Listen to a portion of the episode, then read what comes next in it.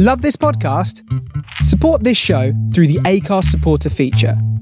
It's up to you how much you give, and there's no regular commitment. Just hit the link in the show description to support now. I'm Sandra, and I'm just the professional your small business was looking for. But you didn't hire me because you didn't use LinkedIn jobs. LinkedIn has professionals you can't find anywhere else, including those who aren't actively looking for a new job but might be open to the perfect role, like me.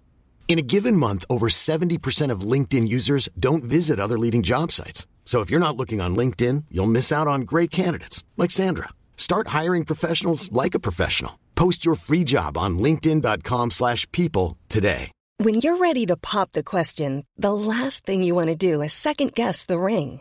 At Bluenile.com, you can design a one of a kind ring with the ease and convenience of shopping online. Choose your diamond and setting. When you find the one, you'll get it delivered right to your door. Go to Bluenile.com and use promo code LISTEN to get $50 off your purchase of $500 or more. That's code LISTEN at Bluenile.com for $50 off your purchase. Bluenile.com code LISTEN.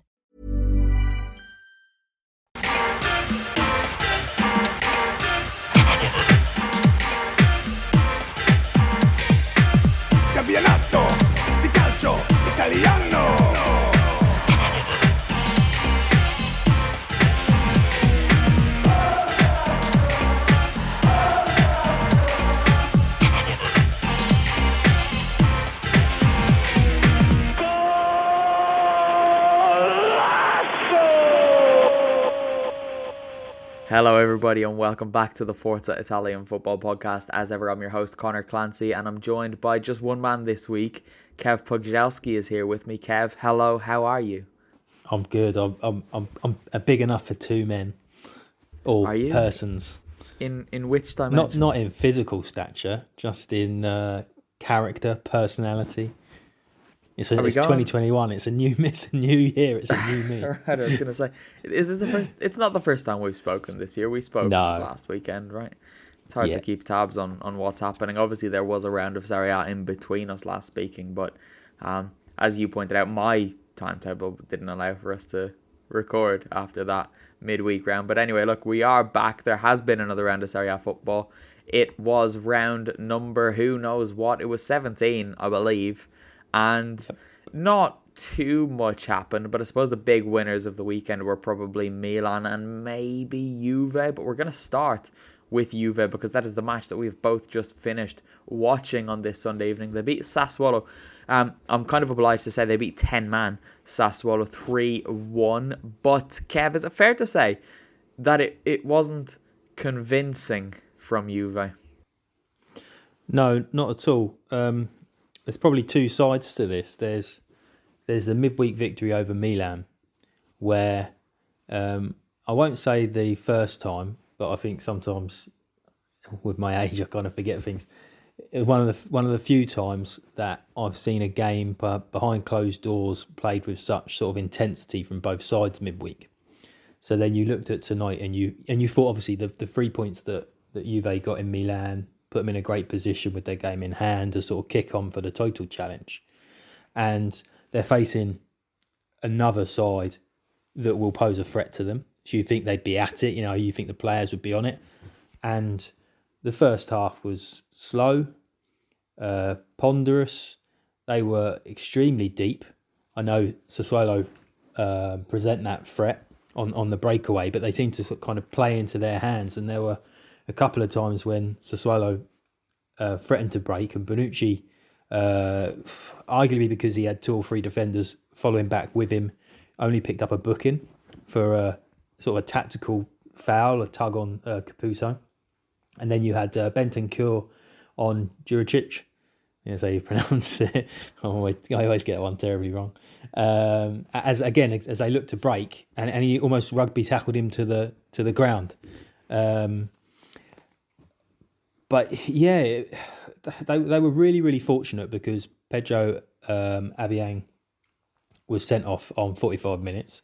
They almost took the lead just before half, half time, and Ronaldo seemed to hesitate as the ball sort of rolled across an empty goal. That was really strange, wasn't it? Yeah, you saw him stutter as well. You saw him almost lift his leg as if um, on the British commentary said they expected him to kind of slide so he re- reached reach the ball. Instead, Yeah. he sort of he, he hesitated, ended up stopping the ball on the line, and it got his, got shepherded shepherded away. Um, and eventually, if uh, Chiriquez has hasn't sort of left the ball to run across the six yard box and Ramsey tap it in, I'm not sure if I saw Juventus getting a goal another way. I know they scored three on the night, but the, the last one is because at that point the visitors are, are spent and Ronaldo just breaks away and he's and he's clinical clinical in those positions. Um, I think that breaks to somebody else, and we could see him fire over, and it ends 2 2 1, which would have helped my match report because then I had to squeeze in a late goal, which is always difficult to do. But um, they go to Inter next week, so I think the three points are really important with keeping some form of momentum, but based purely on the performance, they still look like they're stuttering this season. They do, and even in this game, Cristiano Ronaldo wasn't himself. There was that chance that you would have put all of the money you have ever saved in your life on him scoring it after Kulusevski teed him up, basically from the penalty spot, and he failed to find the corner when you would have really just. It's the kind of chance that he usually takes with his eyes closed, you know, and it, it just wasn't to be. Kulusevski himself missed a pretty poor chance in the first half. He had just come on not too long before that, but I mean, on another day, I guess Juve did have their chances to win this a little bit more comfortably than it turned out to be in the end. But uh, I mean, what a performance from Sassuolo because they went down to 10 men away to Juve for the majority of the match. Obiang got sent off just before half time, so they had to negotiate the entire second half with 10 men. And I can't be alone in thinking that I, I thought it looked like it was 11 against 11. And at times it even looked like Sassuolo had the extra man when they were attacking because they really pegged Juve back. And do you reckon that this was a case of attack almost being the best form of defence where De Zerbi thought, well, if we have the ball in your half, you can't be near our goal, so let's just keep on attacking, guys. I'm, I'm not sure because at half time, um, De Zerbi made some substitutions to go slightly more defensive, which he, he kind of had to do. Um, that's what probably made me think feel that the performance on Juventus' side was so poor because actually the chances you're talking about didn't really come until they went down to 10 men. Um, I thought that the, the benefit that uh, Sassuolo have is that they do still pose that threat because they are so good in attack, whereas um, I, pick pick any number of other sides where it would have just been back to the wall nothing really else going forward. I mean, but with that that confidence they've got, then they can still pose a threat, and and and they probably are uh, intelligent enough to realise that that does form a basis for your de- you know your defence. I think what was what was good from a um, sort of a neutral, if you like, for the spectacle was that they equalised pretty quickly because uh, the Danilo goal came sort of six minutes into the, the second half, and if they got a second after that, then it you know it could have been a completely different contest. But again, they showed that um, that sort of that's that sort of courage, I suppose, to continue attacking Juve, even though you know they could have probably got another two or three goals if they'd just gone gun ho. I received a text message during the first half of this match, um, which said, "What's going on with the kits in the Juve Sassuolo game?" You you have to ask Kev to explain what's happening there because I, I couldn't work it out, Kev, because Juve's home kit is basically all white, right? So Sassuolo wore all white. Um, so then Juve had to change to their, I don't know what kit it is now, their fourth, fifth, seventh kit. I don't know the navy blue one. I'll, I'll refer to it as their nicest kit. It is their um, nicest because kit. I, I do think it is their nicest kit. But because I was doing my sort of pre-match prep, I sort of had the laptop on in front of me and I had this, the TV on, and then sort of lifted my head as the referee was blowing his whistle, and I I had all of the uh, Sassuolo players facing away from me, and I just saw the white sort of backs of it, and I hadn't quite my eyes hadn't quite adjusted to notice that it was green numbering. So I was actually looking at the Juventus players, thinking, what kit of Sassuolo? That, that's not black and green straight. And it, it did. It took me 30 seconds to realise that, that the Juve were at home but not playing uh, in their home strip. I don't know. I always, you, you, you moaned at me regularly on this for uh, my old fashionism or whatever we call it, um, being a traditionalist. But I think at the very least you should wear your home strip at home. But I can only assume that the white away kit clashes with Juve's home kit, and the black stripes on their home kit clashes with Juve's home Okay, kit. but even even if that was the case, Sassuolo have that amazingly funky third kit. You know, the really Oh, bright blue and green one. So I don't know why they didn't just wear that. Yeah, I'd forgotten about that actually because I, I, I, I I hadn't recalled a third kit uh, for Sassuolo, but even then, I think they should they if they're the away side, they should probably be forced to either at the start of the season design a away kit that doesn't clash with any other home side's traditional colours, I um, or bring out a third strip. I don't know. I, I, I feel like if your away kit is involving different colors from your home, that's that's fair enough. But Juve are a bit of a, a joke. I mean that that kit that they wore tonight shouldn't be too different from their home kit. It's just that this year they're pretending to be Real Madrid, so it, it looked a little bit different. But Juve got the win. Uh, we're not going to talk about them too much more, but I do think that they deserve a bit of credit for getting the win because it's something that they haven't always done this season. They've drawn more games than they have than they, they would have in, in a normal season, but they didn't play well but won, which is what we've praised them for so often in the past. Um, they kind of needed to win because Milan won again. Of course they did. They played Torino at home, which was always going to be a bit of a gimme. Um, Rafael Leao and Frank Kessie scored. Uh, Kessie got another penalty for Milan. It's not a shot at you guys, Milan fans. It's just a fact. Um, but Rafael Leao, he's he's quite a joy recently, isn't he? Ibrahimovic came in and almost seemed to put an arm around him, and his form improved from there. But now, even in Ibra's absence, he's doing some big things. Yeah, he seems to be taking a lot of responsibility. You know, asking for the ball, going looking for the ball, holding it up, being being the person that sort of puts Milan on the front foot when they attack. Um, shows the likes of Diaz that you know things come from running at players and taking them on and and showing a little bit of ingenuity. Um, you know, just take the goal um, last weekend. You know, just chasing on to what could have just rolled harmlessly through to the goalkeeper and getting there before him and then and wonderfully uh, finishing. And it was um, it was a really really nice finish, like a team move um, that put Milan uh, in the lead. And if we consider that the loss to Juventus was probably their first major setback this season, it was an excellent response because um, anybody who watched the game just you would have realised that Milan just constantly or looked in control for the entire ninety minutes. Really, What do we think about the penalties? Both decisions correct. Milan were given a penalty after VAR intervention, and Torino had a penalty taken away from them after VAR intervention. uh, well, you can talk on the Torino one because I must have missed it. Okay. because I only saw the first half in in full. Um, the, the the the the Milan penalty wasn't a penalty for me. Um, I think there's an element of Diaz falling into Belotti. Um, I think oddly, if Belotti's not there, he probably because he overruns the ball, he probably runs past the ball, and there's a defender behind him that's closer, close enough to kind of like just clear it away. Interestingly, I can't remember who it was he passed before he approached Belotti, but it looked like he they caught him on the heels oddly with it inside the box, and he kind of stumbled a little, and then was kind of between.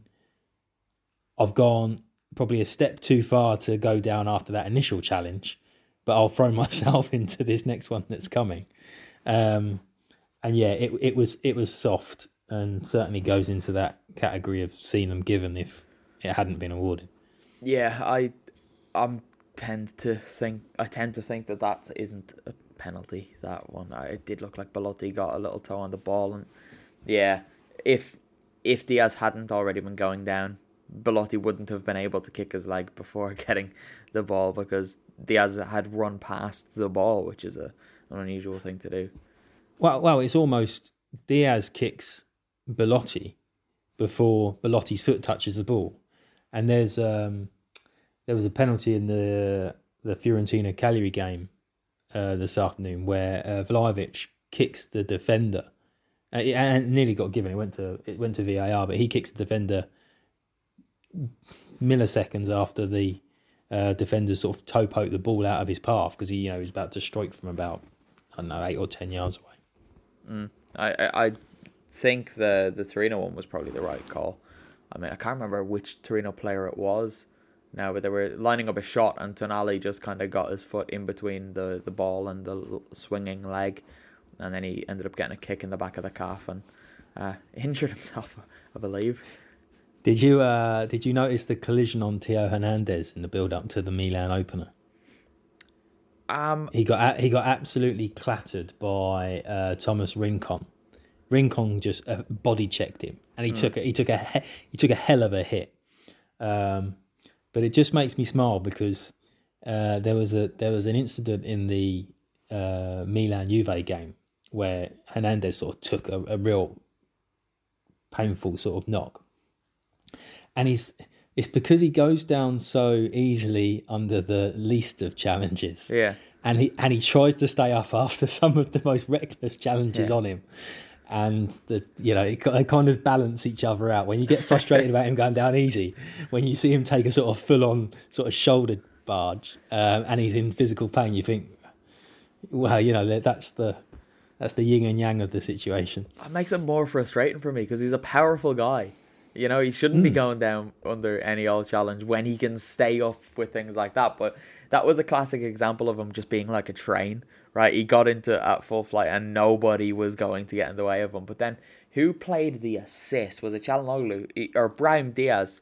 Diaz. Theo offloaded it to, to Brahim and he played it through to Leao. That was a really nicely worked goal from Milan. So full credit there. Torino, uh, we won't talk about them because we're going to try and get things moving on this week's pod. The biggest game of the round probably came at the in the capital at the Stadio Olimpico where Inter and Roma drew 2-2.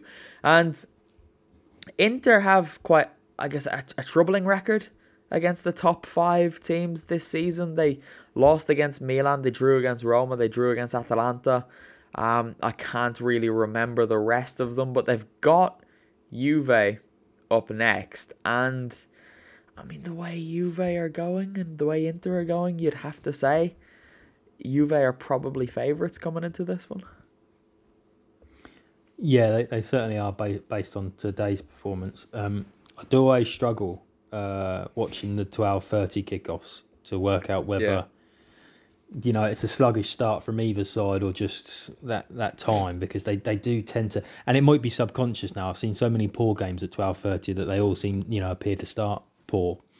Um, they were kind of slow entering closing pellegrini down. I know his shot from distance got a, a nick off of bastoni and went past handanovic. Um, if anything from this game um, because obviously you, you've got the the issue where you're pay, you're playing a, a potential title stroke Champions League qualification rival that you're kind of a little bit more hesitant to to go all out. Uh, not that many Conte sides go all out, um, but just the fact they failed to hold on to that lead because I can see them getting into that position against Juve next week, particularly if Juve start like they did tonight. Um, but I'd I'd be concerned that they would then be able to hold on to that lead a bit like they they gave it up again because it, it just came from Roma building pressure on their goal sort of consistently for the last 20, 25 minutes, really, and won that corner, and Mancini sort of flicked it home. A quick glance at the, the score sheet would make you think that there were four unlikely goal scorers in Lorenzo Pellegrini, Gianluca Mancini, Milan Skriniar, and Ashraf Hakimi. But Hakimi's becoming a bit of a a goleador on the on the wings, isn't he? He's just going to keep banging them in. Yeah, there was um, there was a game earlier in the season when he scored two. I, I mm. can't remember who it was. It was against Inter. I can't remember. I mentioned this on another pod once. When a couple of times, I know he was kind of. No, he wasn't on a hat trick. He'd only scored one at this point. But on two separate occasions close together, Inter broke from the corner. And you think Lukaku, Martinez, but Hakimi was ahead of yeah. all of them.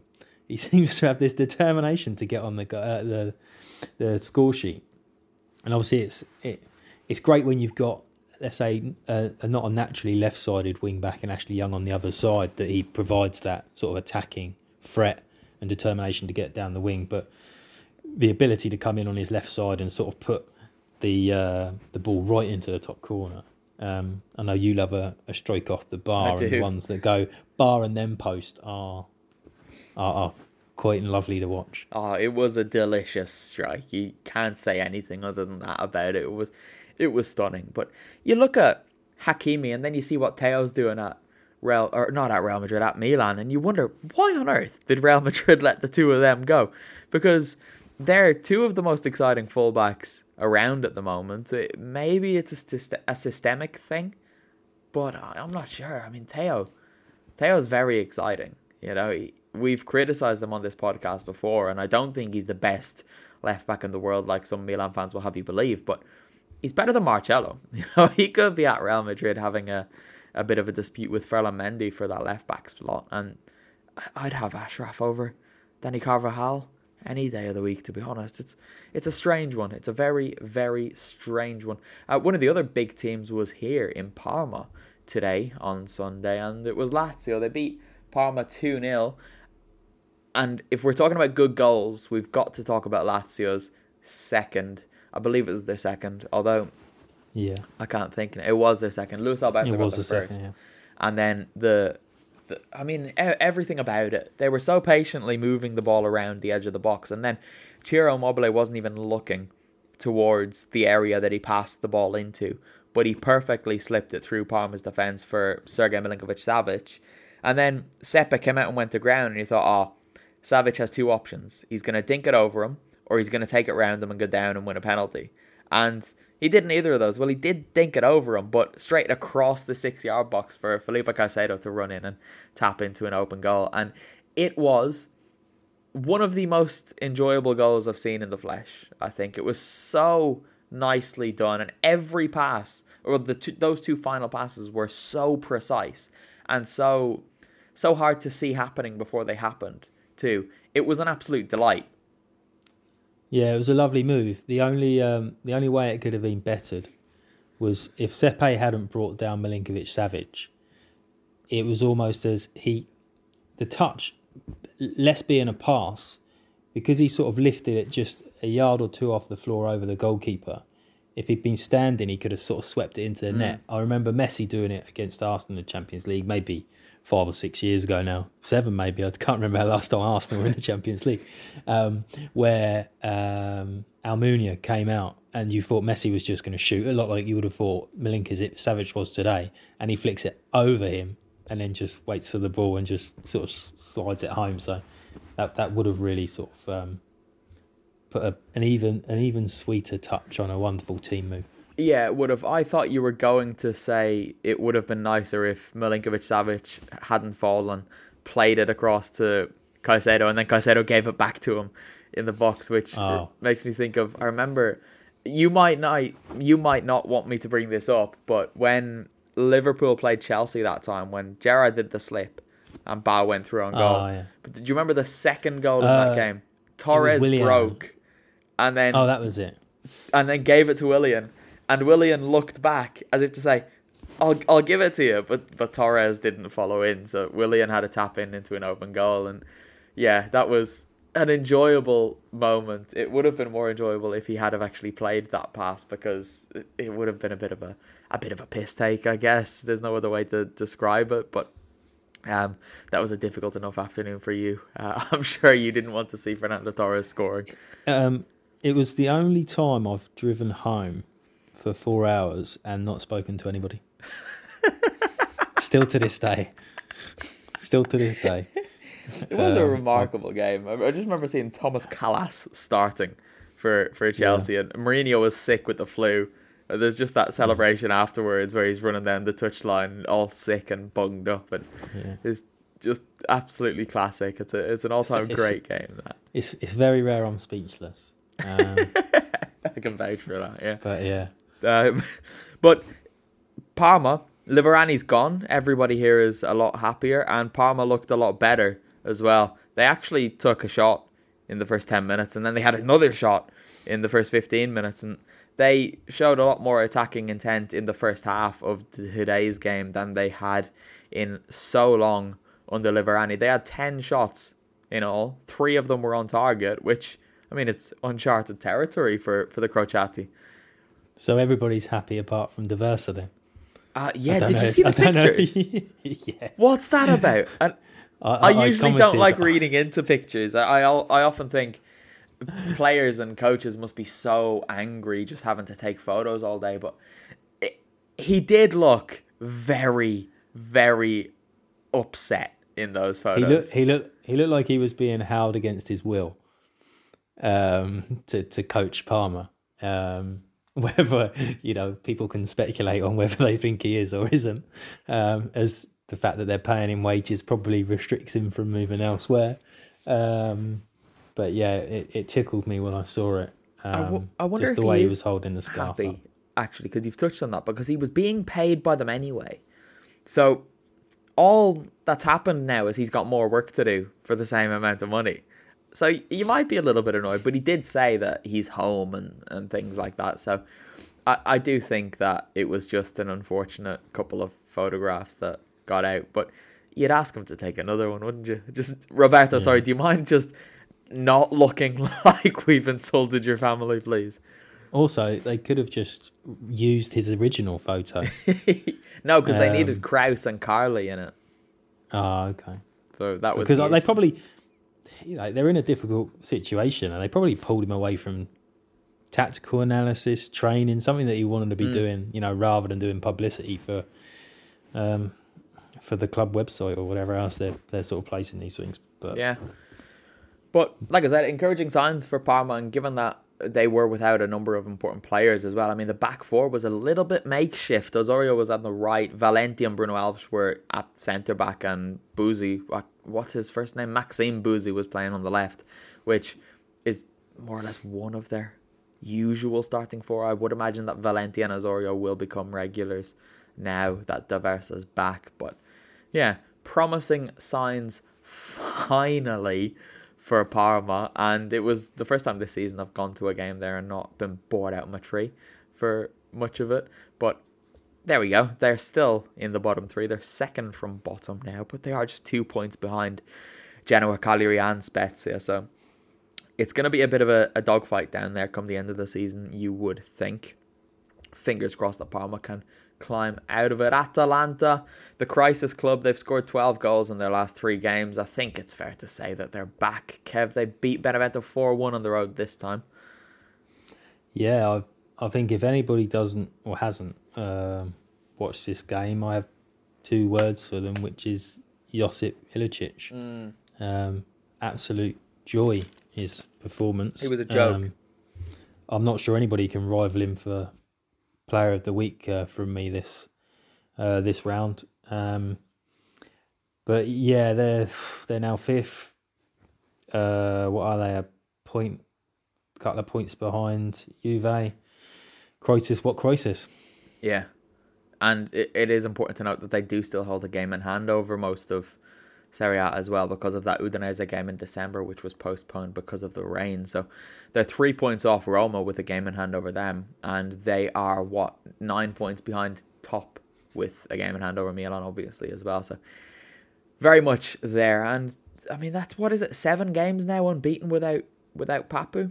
The- The only time he played was in that he came on at half time against or just after half time against Juve, and to his credit, he did change it. But I don't know if you saw Kev, the, the whole Papu gate has taken yet another strange turn. Gasperini was speaking on Saturday saying that um, we had great memories with Papu, we had great times with him, but we asked him to adapt and he didn't. Um, that he, he wanted him to give more help to Freuler and de Roon in midfield. And I remember thinking, as he said it, that doesn't seem quite right. And then Papu posted a load of videos on Instagram on Sunday morning of himself doing exactly what Gasperini accused him of not doing. Um, what's happening? It's so strange. It it's just very very strange.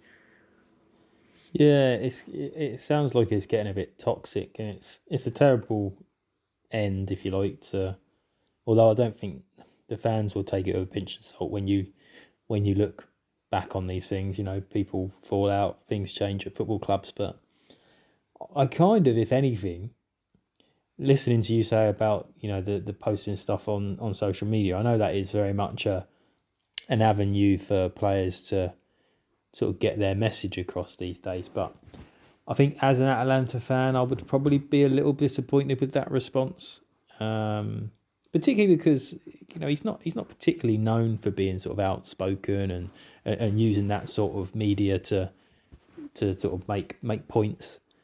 So it's just it's just a it's a bit disappointing more than anything. It is a bit disappointing, prob- isn't it? Probably for Gasperini as well. You know, because I'm not, I'm not aware of him sort of, but I suppose he's he's got to be more vocal as the coach. Yeah, I mean Gasperini is a bit of a, a fiery character, but uh, yeah, it is just a big shame. Anyway, Luis Muriel, I mean, he's the best substitute. I, I said last season, I think it was, that he's the best substitute in Serie A. He's the best substitute in the world. He's he's played in 14 Serie A games this season for a total of 454 minutes. He scored 10 goals and assisted two. So he's scoring every half, basically, and he's assisting as well. It's it's ridiculous. Yeah, I saw a I saw a tweet of yours or a comment made um, by you over the weekend about the sort of the best substitute. You know, or, you know, just just keep him a sub.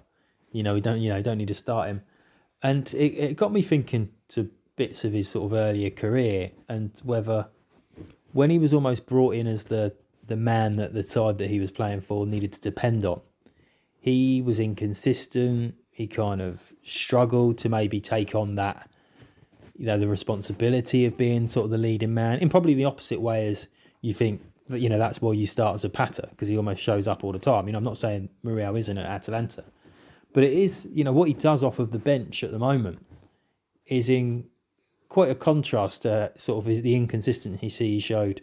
Even you know, I'm not talking about when he was a really young striker, but you know when you when you expected to get more off of him. You know when he was at, at Samp. Um, so yeah, but brilliant. Brilliant yeah. what he provides from the bench. I mean, he was praised for what he did at Fiorentina, which kind of got him his move to Atalanta. And he played 19 times there, playing more minutes in those 19 games than he did in 34 appearances last season. So, in more or less 1500 minutes for Fiorentina, he scored six goals.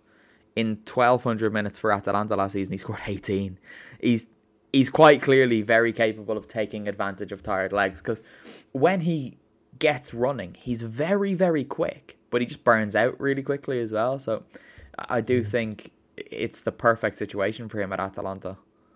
I suppose if he's starting as well and playing more minutes, it gives it gives fans longer to sort of just raise silly comments about things he's done wrong during a game, and then you see you see more of them as opposed to sort of when he comes on for sort of 25, 30 minutes. Yeah, it's true. And and now, can you think being an, an opposition defender, right? Because um, it was one all when Muriel started to get ready, and then Atalanta scored twice in the space of three minutes or whatever it was. So it was three one, and then Luis Muriel walks onto the pitch. You know you're going to concede again.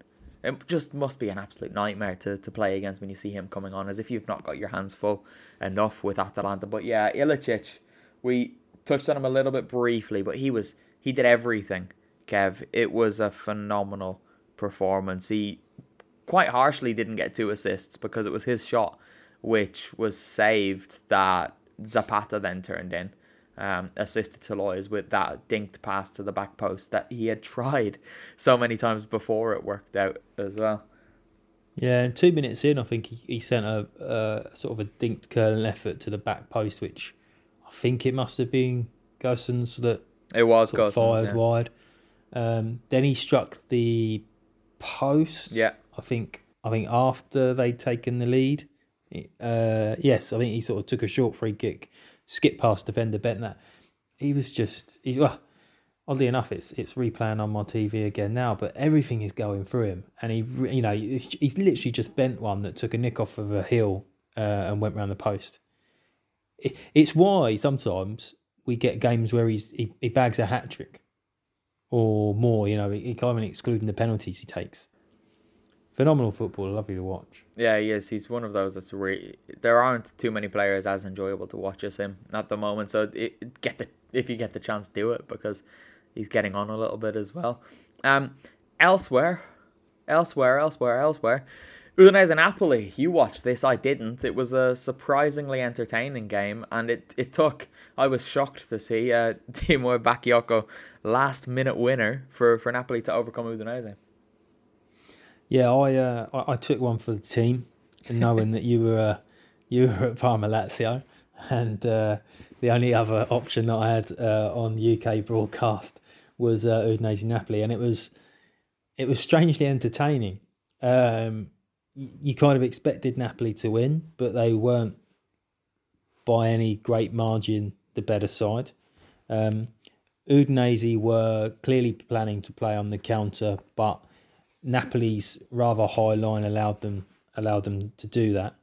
Um, they they got what looked a, a harsh pen um, in in truth, which Insigne put away, and then they kind of you know Napoli kind of just oh it was they, there's no real cutting edge at the at, at the at the front end of the team. Although Lozano went close to the header, and then awful defending for Udinese to get their goal. Um, but it was a game that could have ended three three, um, and and yeah, Bakayoko stepping up with a goal that came off his head, could have come off his shoulder the way he sort of leapt into just a crowd of players, and they uh, marginally um, deserve victory. Kev, I'm not happy because Andrea Petagna has been disrespected by Corriere dello Sport over here. He was dubbed, pointed out by Patrick Kendrick, I should say, on Twitter. He was dubbed the backup to the backup's backup's backup. And I just think that's an unnecessary dig. Here's a cool fact a crocodile can't stick out its tongue. Another cool fact you can get short term health insurance for a month or just under a year in some states. United Healthcare short term insurance plans are designed for people who are between jobs, coming off their parents' plan, or turning a side hustle into a full time gig. Underwritten by Golden Rule Insurance Company, they offer flexible, budget friendly coverage with access to a nationwide network of doctors and hospitals. Get more cool facts about United Healthcare short term plans at uh1.com. Ryan Reynolds here from Mint Mobile. With the price of just about everything going up during inflation, we thought we'd bring our prices down. So to help us, we brought in a reverse auctioneer, which is apparently a thing. Mint Mobile unlimited premium wireless. Ready to get 30, 30, bit to get 30, bit to get 20, 20, 20, bit to get 20, 20, bit to get 15, 15, 15, 15 just 15 bucks a month. So, Give it a try at mintmobile.com/switch. slash $45 up front for 3 months plus taxes and fees. Promo rate for new customers for limited time. Unlimited more than 40 gigabytes per month slows. Full terms at mintmobile.com. I'm Sandra, and I'm just the professional your small business was looking for. But you didn't hire me because you didn't use LinkedIn jobs. LinkedIn has professionals you can't find anywhere else, including those who aren't actively looking for a new job but might be open to the perfect role, like me. In a given month, over 70% of LinkedIn users don't visit other leading job sites. So if you're not looking on LinkedIn, you'll miss out on great candidates like Sandra. Start hiring professionals like a professional. Post your free job on linkedin.com/people today. Um, well, we all know your feelings for Petagna. um, I I have been surprised to see him sort of starting for Napoli um, because he played particularly poorly midweek when they lost. Although even though he scored um, when they lost to Spezia, unless that was last weekend. And again, we've had we've had a week where we've had too many games again in the space of um, seven to eight days. I'm pretty sure it was midweek. Yeah, it was midweek. Um, and yeah, I, I I think that for a club that are potentially looking to re-qualify for the Champions League, um, want somebody that maybe is a little bit more Not having it. mo- mobile, a little bit more prolific. I know, you know, I know. We we'll probably we could probably go into overtime on this podcast with us arguing over the merits, or lack of from me. Um, but yeah, maybe a little bit disrespectful to say a backup, backup of the backup. Yeah, just just a little bit. You would imagine. I can't imagine Petagna will be speaking to any journalist from that newspaper for the foreseeable.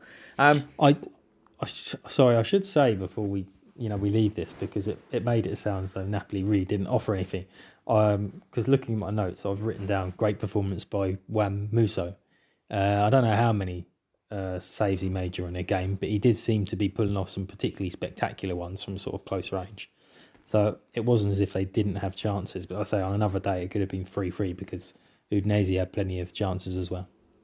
They yeah, I mean the the statistics even suggest that as well. Sorry, I just got distracted because Pedro Obiang has come out to to apologize on on Twitter, but oh, uh, sorry, I misread it as well because I was distracted by you while being distracted from you by him. But yeah, he's apologized for the mistake that cost his team, obviously getting sent off, for that nasty challenge. I never wanted to leave the team down to 10 men, Forza Sassuolo, so I, I thought he had just completely overlooked the fact that he nearly chopped Federico Chiesa's ankle off, but there there is a little bit in there saying I, I also send my condolences or my wishes to Federico Chiesa. So he did get there, following Martin de Roon's path, which is nice to see. Kev, you don't look like you're pleased about that.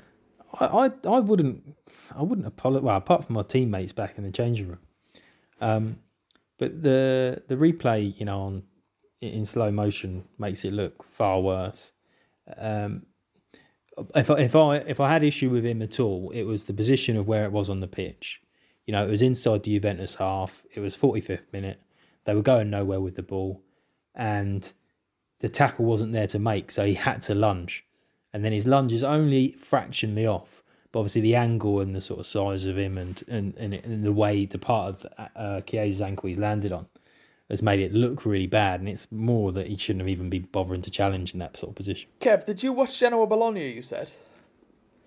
I did. Right. Well, what's happening there? Because they've they've hit. I was just yawning while I was speaking there. The professionalism has gone through the floor today, if it was ever there. But they, they beat Bologna 2 0, Genoa. Uh, Davide Ballardini appears to have turned things around. I think that's seven points now in their last three games. Um, and Mattia Destro scored again. Yeah, uh, a couple of things made me laugh um, when watching this game. So, first of all, I want to give massive, massive praise to both sides for playing on what is possibly the worst pitch in the Italian top flight. Uh, the bobbles as players attempted to make passes was just amazing. Um, Genoa appear to have this trend of starting a season with a coach, starting awfully, then having a real sort of uh, new coach bounce, whatever it is we call it, um, and then dragging themselves to safety by sort of a couple of points, which is largely a reflection of the points that they pick up just after that new coach comes in. Um, then moving on to Matteo Destro, which the thing that makes me laugh is, um, you know, oh, he's he's prolific. That well, that he's in a prolific run of form. Um, that was something that again one of the commentators um, said, and I thought, well, yeah, that's that. It's easy to be prolific when you score so few goals as he does. Um, to sort of st- steal a living as calling yourself a, a, a, sort of top flight striker, and also when um, oh, uh, you know, he'll have really wanted that because it's uh, oh, or he's you know because it's against one of his former sides. It's like well, yeah, that's because he's had about ten clubs. I'm, I'm, probably I'm probably well out there by about four or five clubs, but I can at least I can think of at least a sort of a handful. And it's like well, yeah, he's he's going to score against his former side because he's, half the league is um he's he's he's ran out for at one stage or another. Yeah, you're right. I remember looking this up recently and being shocked that he had actually played for so many fewer teams than I had originally thought. There's really not that many, as at least as many as you would think. It's more that he's had a few moves. So it was Genoa, Siena, Roma, Milan, Bologna, Genoa, Genoa. But I mean, he's not like he's 29. You know, he's been around for 10 years and he's been on the move basically more than every other year. So, so he's still got Udinese to rock up at. Yeah, because that's a given. Parma as well, probably. Parma, yeah, and and actually, um, in the in the area that he is, probably a nice move location wide is Hellas Verona. You know, when when they get bored of Nikola Kalinic scoring one goal a season.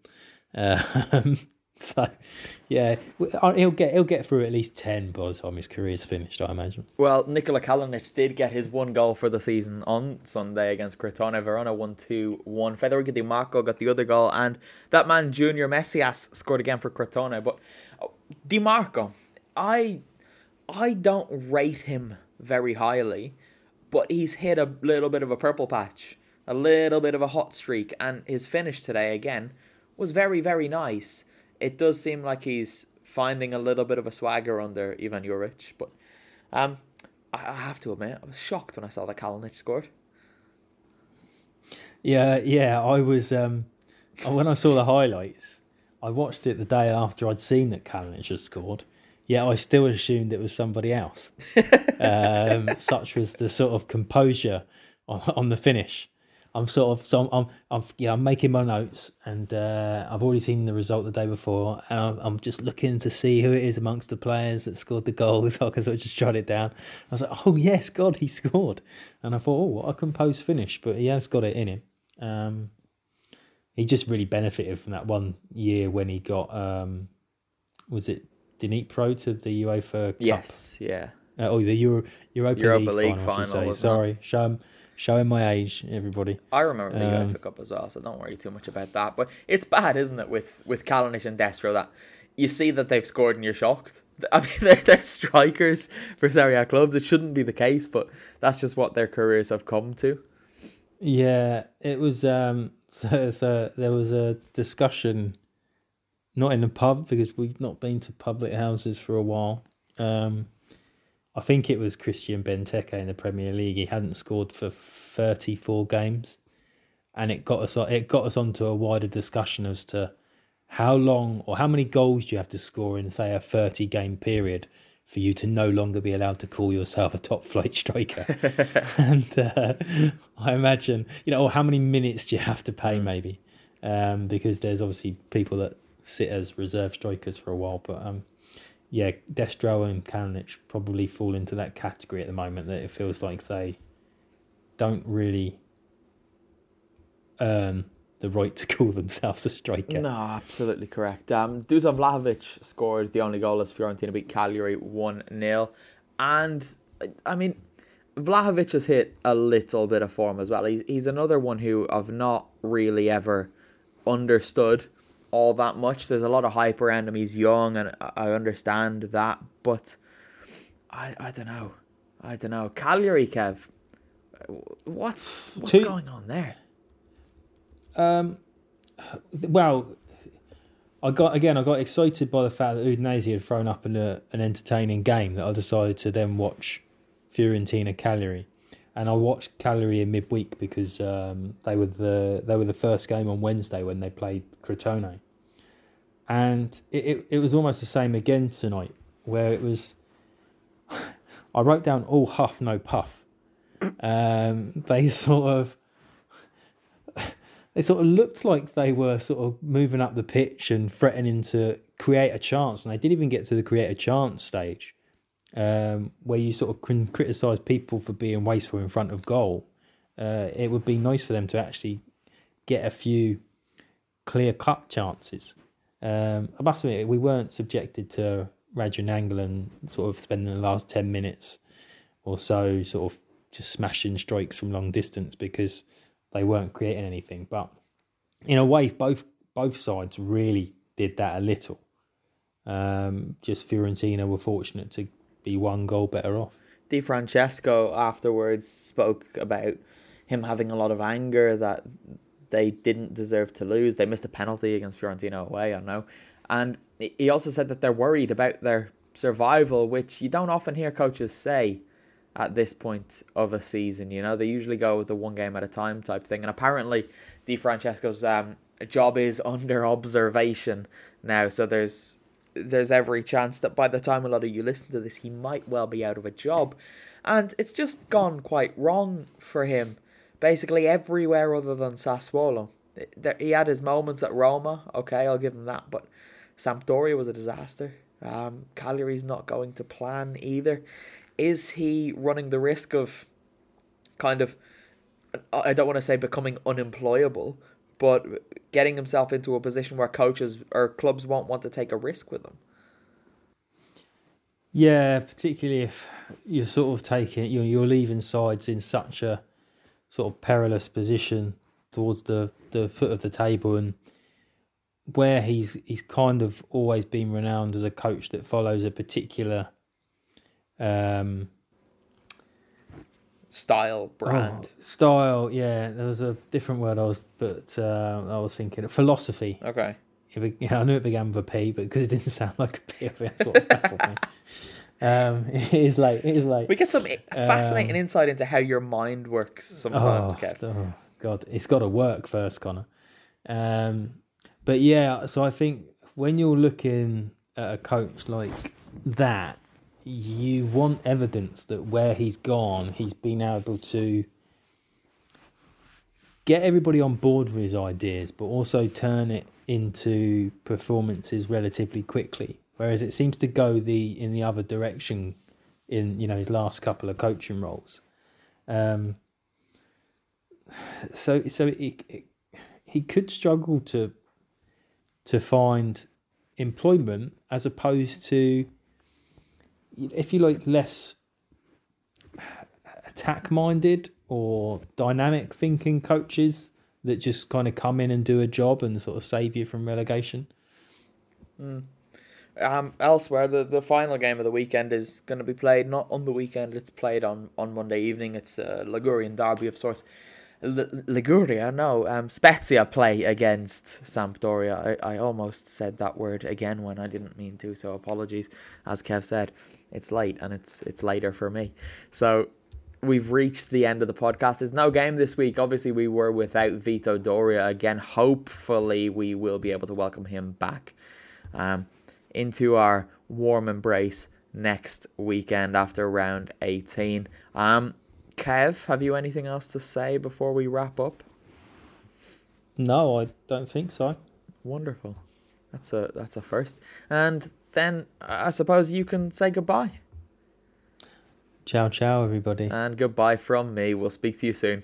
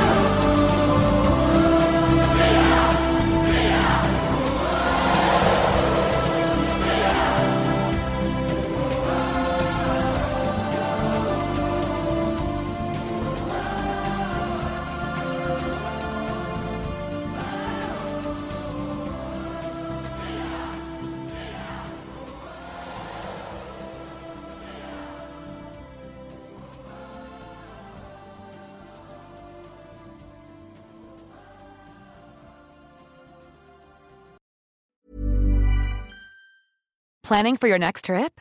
Elevate your travel style with Quince. Quince has all the jet setting essentials you'll want for your next getaway, like European linen, premium luggage options, buttery soft Italian leather bags, and so much more. And is all priced at 50 to 80% less than similar brands.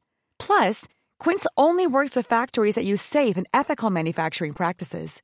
Pack your bags with high-quality essentials you'll be wearing for vacations to come with Quince. Go to quince.com slash pack for free shipping and 365-day returns. Mom deserves the best, and there's no better place to shop for Mother's Day than Whole Foods Market. They're your destination for unbeatable savings, from premium gifts to show-stopping flowers and irresistible desserts. Start by saving 33% with Prime on all body care and candles. Then get a 15-stem bunch of tulips for just $9.99 each with Prime. Round out Mom's menu with festive rosé, irresistible berry chantilly cake, and more special treats. Come celebrate Mother's Day at Whole Foods Market.